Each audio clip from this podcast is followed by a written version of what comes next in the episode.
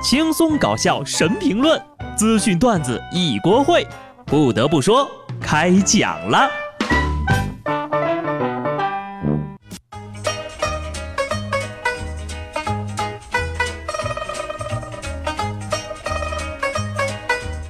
Hello，听众朋友们，大家好，这里是有趣的。不得不说，我是机智的小布。首先呢，在这里祝各位教师朋友们啊，节日快乐，身体健康，一定要保重身体呀。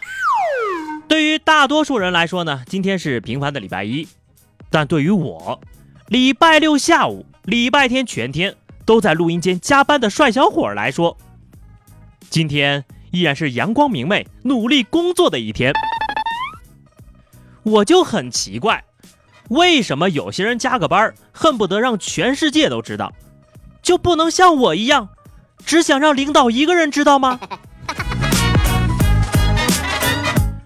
话说今年是双休制度施行的第二十四个年头了，掐指一算啊，如果有加班费的话，我估计早就暴富了。有一项调查显示啊，约百分之八十五的中国白领呢是每周都要加班的，百分之二十一点三的白领呢每周需要加班五到十个小时。听我一个学设计的朋友说。他三年工作经验，要算上加班的话，有四年多了。话说各位的双休日能够完整休息吗？虽然我年初的时候啊就打算要辞职不干了，但是上班至今我都不敢迟到一次。but 我可能真的要离开这个岗位了。上礼拜有记者证实，阿里巴巴董事局主席马云将于礼拜一。也就是今天宣布公司传承计划，马云在接受采访的时候表示，这是认真准备了十年的计划，并不是退任或者是退休。阿里巴巴方面回应称，消息没毛病，我不能再浑浑噩噩了，也该把家族的担子挑起来了。哎，你们说会不会随机抽取一个人继承千亿资产呢？转发加关注，到时候抽取一名幸运儿继承公司。呵呵呵呵呵，马上我就要成为阿里巴巴的继承人了，多少还有点紧张啊！哦，对了，马云说了啊，自己要退出这个舞台了，要去做自己喜欢的职业——教师。马老师，先祝你节日快乐。话说呀，其实当老师还挺辛苦的，尤其是遇到眼神不好的家长。说上海宝山幼儿园点名的时候，竟然发现多了一名小朋友。据小朋友自己讲呀，是舅舅送错了幼儿园，自己呢也多次提醒舅舅，这不是我的幼儿园。可舅舅却说：“你给我进去吧。”最后经过民警多方寻找，终于把孩子的爸爸给找着了。跟舅舅好说歹说，他也不听。看来呀，下个正月剃头没跑了。舅舅肯定是这么认为的。小伙子，这是要逃课呀！哼，我小时候就找着这个借口，想骗我还嫩着点儿，给我进去！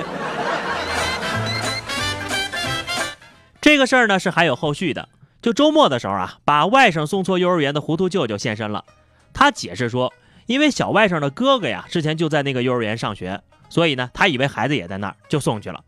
而对于外甥提醒过自己啊，他说呢，当时没相信。后来因为马虎大意，小舅舅被姐姐训斥了半天。他在镜头前呢也给孩子道歉：“对不起啊，小外甥，下次你说什么舅舅都信。”从说什么都不信到说什么都信，你就不能中和一下呀？看来这舅舅呀也是很怕正月呀，只不过已经为时已晚。是的，除了剃头，没有其他解决方案了。同样都是带孩子啊，下面这位当妈的显然就上心的多了。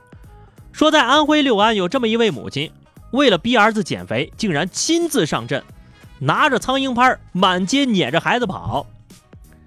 要说这当妈的也忒实诚了吧？你好歹自己也弄个自行车骑呀！我现在就担心呢，这孩子还没瘦，家长先瘦了。暑假前还是微胖，暑假后体重就开始直线上升。虽然我已经没有了暑假，但是我身上的肉还保留着对暑假的记忆。现在呀，减一斤肉跟玩命似的，那要长一斤肉，就跟玩儿似的。有关于教育孩子的事儿啊，既劝家长多上点心，同时呢，也劝家长少操点心。最近呢，有位当妈的因为频繁的在老同学的群里炫耀女儿考上清华的录取通知书，结果啊，直接被同学们踢出了群。之前他每天都要发女儿的照片，甚至呢，连笔记也要发到群里。大姐呀，你把这群当成您的粉丝群了吧？大姐活到这个岁数，才终于明白。取悦所有人是不可能的，不过呢，惹所有人生气倒是信手拈来哈。如果你总是喜欢吹自己的智商有多高，那你其实还没有聪明到发现根本就没有人在乎这事儿。做人呐，还是不要太沉浸在自己的世界里。你的成绩，别人是没有义务给你鼓掌的。都被踢了，还不忘给记者投个稿，还想让更多的人知道你女儿上清华了。你这心思完全不在这儿呀！下面呢说点开心的事儿啊。那个我小声问一句啊，各位上学的时候有没有早过恋？有没有表过白？你们当年表白的时候都送过什么礼物呢？这儿呢有个初中的小伙子就向自己喜欢的女同学表白了，手捧钻戒。据说啊，这男孩手里的钻戒标价二十万，而且呢，这俩人才刚认识四天。据说呀，最后因为害羞和同学的起哄，这女生呢就把小伙子给拒绝了。石动燃拒，我的个妈呀！现在的零零后都这么厉害了啊！讲真，现在的小孩真是了不起。还记得我初中的时候啊，就喜欢我们班上一个妹子，大家都起哄啊，就喊我喜欢人家。为了掩藏我羞涩懵懂年少的玻璃心，我直接对他们发火了：你们是不是有病？啊，谁能看上他？一旁的振宇说：“我能看上呀。”然后人家俩就在一起了。还有些人没到表白的份儿上，却凭自己的实力保持着单身，还不如个孩子。二十六岁的小王在网上认识了二十二岁的小刘姑娘，看到人姑娘的照片呢，是清秀漂亮，小王春心萌动，就约人吃个烧烤吧。姑娘看他也是诚意满满，就带着闺蜜来了。老王拍着胸脯说：“今儿这顿我请啊，随便点。”仨人吃了俩小时，准备走了。小王一看账单，消费五百，顿时眉头紧锁，刹那间脑海中浮现了很多词汇：酒托、饭托、烤托。自觉吃了亏的小王呀，要求小刘姑娘补上消费的钱。这刘姑娘呢，就冷笑一声，不交钱。小王看要不到钱呢，大怒之下报了警。警察叔叔来了之后呀，经过调查得出结论，这顿饭吃的没毛病呀。最后在警方的调解下，刘小姐呢给这小王转了二百五，五百块钱一顿烧烤，你就觉得被骗了？你是不是对托儿有什么误解？没有一万起步，那叫什么酒托？